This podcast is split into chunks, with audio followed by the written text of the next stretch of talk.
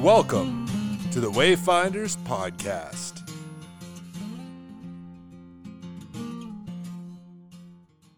And I actually am joined here with Inspector Kim Poslowski. And uh, before we get it going any further, I'll just have you introduce yourself. Uh, yeah, so my name is Kim Pazlowski. I'm uh, the detachment commander in Airdrie currently. Um, I've uh, got 23 years of service. I've spent uh, time in both BC and Alberta. Um, half of my service has been operational, and half of his half of it has been in um, plainclothes or investigational type uh, services. Wow. So th- that's a long career. I mean, and, and, and climbing the ranks, I mean, that, I mean, and that bridges uh, multi, multiple changes in our philosophy and law enforcement, first responding. I mean, the RCMP in of itself has gone through uh, massive changes that I, I've seen only as an outsider. Yeah, absolutely. This topic of conversation uh, didn't really exist 23 years ago when I first w- first joined, and now it's uh, it's definitely in the forefront of, of a lot of people's minds. Oh, uh, and uh, I think we can all be grateful for that, that. That at least we can have these open conversations without be behind closed doors. You know, and kind of the re- reason why we're even doing this is trying to share stories to for those who still feel the shame of of, of a mental um, or an operational stress injury, and, and that's really what we need to change the language to for everyone. Is it's a operational stress injury. Yes. Um, so, what made you want to get involved with this particular initiative here at the Wellness Retreat? Uh, well, this wellness retreat fits in very well with uh, what we've been doing at the detachment and with our organization, with the RCMP. Um, officer wellness or member wellness is what we call it is uh, of paramount importance. If we if our police officers aren't well they're not going to be doing a, a good job. They might be off work that kind of thing. Um, and so helping them be well has been a real focus of my leadership uh, at the detachment but also within the rcmp So, for those of us not familiar with the, you know the, the hierarchy of, of the RCMP, as an inspector, we you know um, the layperson understands you know that that's a higher up in the in the chain. But what does that entail for you as um, as a leader within that organization? Uh, w- what does that look like? How would you explain that to a layperson? So I would explain it to a layperson that uh, I'm the chief of police in Airdrie, um, and that I have about 114 employees uh, working for me. Uh, so that's uh, that's it's a, quite a big team. Yeah, and and what kind of geographic area are you responsible for? I mean, that's got that's got to be a big piece of ground. Uh, yeah, right now uh, we go from uh, just north just north of Calgary all the way to almost out to uh, like past Linden. So that's quite a. It's probably a hour and a half uh, Yeah. north to south, east to west kind of location. Wow. eh, So you got this huge geographic spread. You have a range of um, pressures. Um, we have urban, suburban, rural, the whole me- the, the meeting match because the urban spills over. You know, you know the problems in Calgary. I mean, they don't just stay confined to the city limits, unfortunately. Unfortunately. well, I want to teach CPS how to keep their criminals in CPS territory. That's what we really need to do. yeah, if if only it were that easy. And so, so you have this, you know, a significant law enforcement. I mean, I mean, you guys are you are the chief of police for this entire region. You have these various pressures, um, stresses. Um, and then you have this, these institutionals because you're a federal policing agency contracted to the province, dealing with municipalities. You're straddling all of these jurisdictions, and you're having to deal with some of the most complex of our you know the balancing acts between societal rights individual rights. How do you manage that? And then you're you are the thin blue line bringing chaos or correction bringing order to chaos. I mean i guess maybe in my mind's eye the freudian slip is the fact that the chaos is so overwhelming. How do you even bring order to that? I mean the pressures have got to be enormous on your members and then ultimately to yourself to make sure that you protect your members to the best of your ability. Yeah, what the one of the biggest issues with our members um, and their exposure to issues is that it is continuous, right? Um, it is uh, it is day after day or week after week um, of exposure to some pretty uh, difficult things. Um, certainly, things that when I first started my career, I didn't even dream it were in the realm of possibilities. The evil in the world, Oh, yeah. the the difficulty of um, the difficulty of, of seeing and hearing families at uh, in their in their very worst moments. It's really difficult on our members, um, and they might go through one or two or three or fifteen of those kind of issues, but eh, they reach a point where that 15th, 16th issue suddenly becomes the the straw that co- broke the camel's back, the straw that really is the um, the driver of them realizing that they have an issue. This this accumulation. It is accumulation. Yeah, so, I mean, so we have each person is, uh, you know, this vessel of, of how much suffering you can take, and you, and you talk about this being exposed to this to the evil. And, you know, as, as, as a military member who's served in, in, in operations, you know, I, I I've had the veil of evil removed, and I've seen the face of evil, and it is extremely traumatizing to how to put that back into a worldview once you face that, because there really is. I mean, to, to quote a, um, a movie from the late late or early 2000s, you take the red pill, you know, you, and once you've taken the red pill, there's no going back. No, there's no going back. And it's, man, eh, you talk to any first responder, they would love to uh, go back from that, but there isn't. Um, but there is ways to to recover from that trauma and to live your life in a happy, well way after the trauma. It's just that it takes work. Oh, and going from a philosophy of trying of surviving, which is what happens when you when the accumulation of damage or when it's an extreme event and you have this this acute break.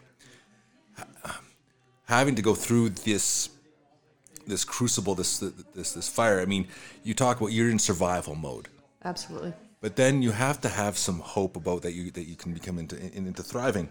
So in the RCMP, I mean, very much built along, along the same philosophical lines as of my my previous organization of the Department of Defense, the, uh, the Canadian Armed Forces. How do you find the openness within your organization to discuss, you know, not not just in the abstract that's the this a member might be suffering. How, are you able to, to have members openly express like I'm struggling, I'm suffering, I I've been injured, and, and having those personal peer dialogues, you know, when, when no one else is, you know, it's just amongst your peers. Is So I would say that the taboo of that of that topic is not completely gone yet, but we have opened the doors, and I'm I am very optimistic that those doors are going to continue to keep opening and keep opening. Um, certainly in uh, in our area, um, we are having those discussions, uh, we, and uh, at uh, you know mem- uh, employee with employee, with supervisors and employees, and I think that it making it normal to have those conversations is what makes it normal to go seek uh, assistance um, and and see the counseling that they need. yeah, that you're not you're not weak for being injured. Right. You know that, that that this is not something. This is not some deficiency that because of some that, that you have. It, that that in fact because of the way that something has happened to you, you, you now have experienced a real, legitimate injury. But I would articulate that that takes some treatment to get to that Yeah, place. oh, and yeah, fair. That, You know, like- that's a real honest statement there. Yeah, uh, it, it it it takes you going and getting help. Yeah. Uh, and doing it over a little period of time before you're you're starting to to accept that and and know that, right? Um, it's your peers that help you that have gone through the process. Sure. that can help you through that road but when you're when you're i think still when that individual is is is hurting and in that place that really dark place um, they are often resistant to getting help because they don't want to face it they don't want to face the difficulty of going and getting counseling because it's not easy either and and, and there are there are no easy answers. But you, you, you bring up something which is, I guess, one of the reasons why we're here, what, why we're coming together, is is creating this, you know, a grassroots, peer directed, um, you know, expert um, backed hub of wellness.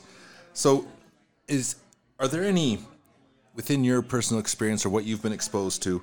Is there any key things that, that you found to keep you well or help you along your path to wellness?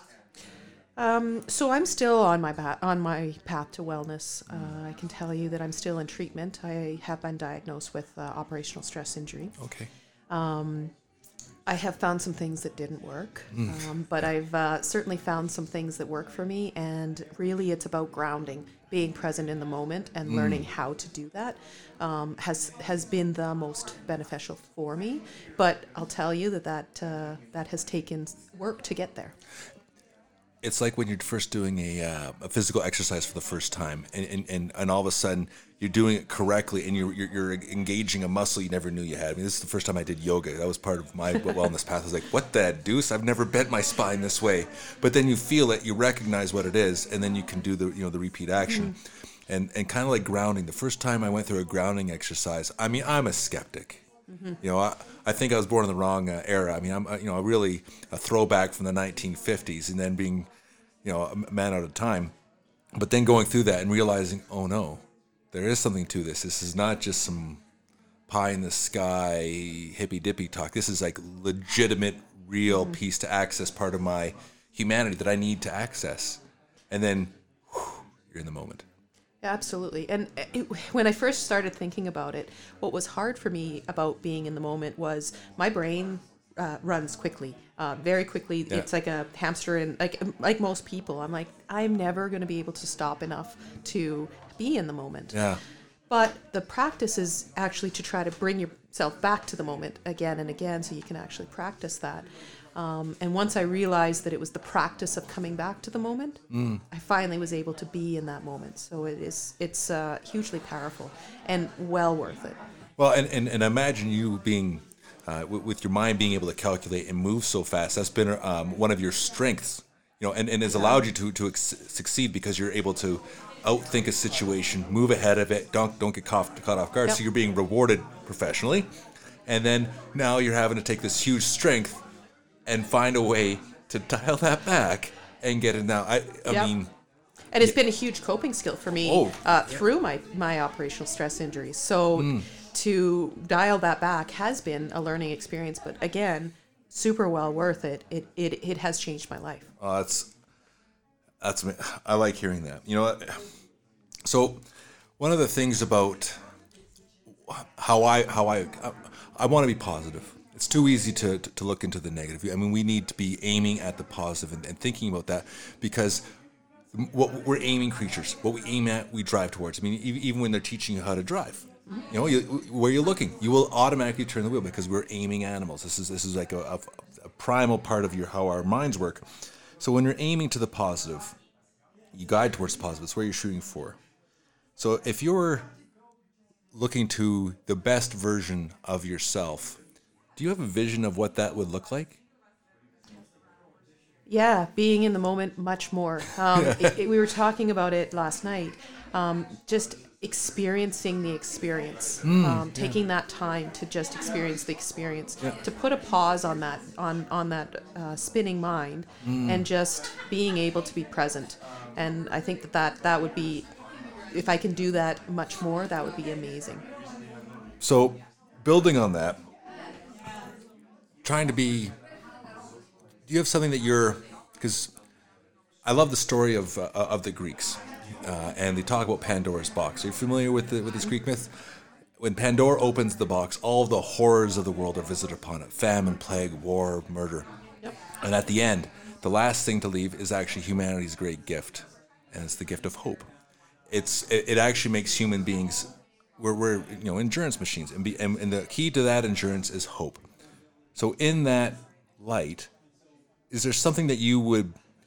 What are you hoping for? Whether it's for the wellness center, whether it's for you personally, whether it's for your detachment, whether it's for your organization, is there something that you are hoping for? Yeah. So first, I really am hoping for all of that, uh, all of those things. Myself, uh, the organization, my detachment, our detachment, um, and this organization. I really do hope for the the um, the release of that stigma, so that when we can talk about it right at the get go, right at that that that time of event of things happening, that we have those peer to peer discussions where somebody who's been through it can help guide the other person through that um, through that uh, tunnel of hope, right? Yeah. Where you yes you ha- yes you have an operational stress injury. It's not the end of the world. Let's go here and there is hope for you. And I, I that that would be what I really want to see uh, this wellness center providing, and Almost like a resiliency factory. yeah, yeah, li- But having having people that have been through Yeah. it, helping through helping other people to see how incredibly amazing that experience is. No, and that fills me with quite a bit of hope, and I, I, I love it. That's a great vision. So, on that note, we'll finish up. I want to thank you so much. It's just been uh, really illuminating and very uplifting. So, on that note, you may be alone, but we can be alone together.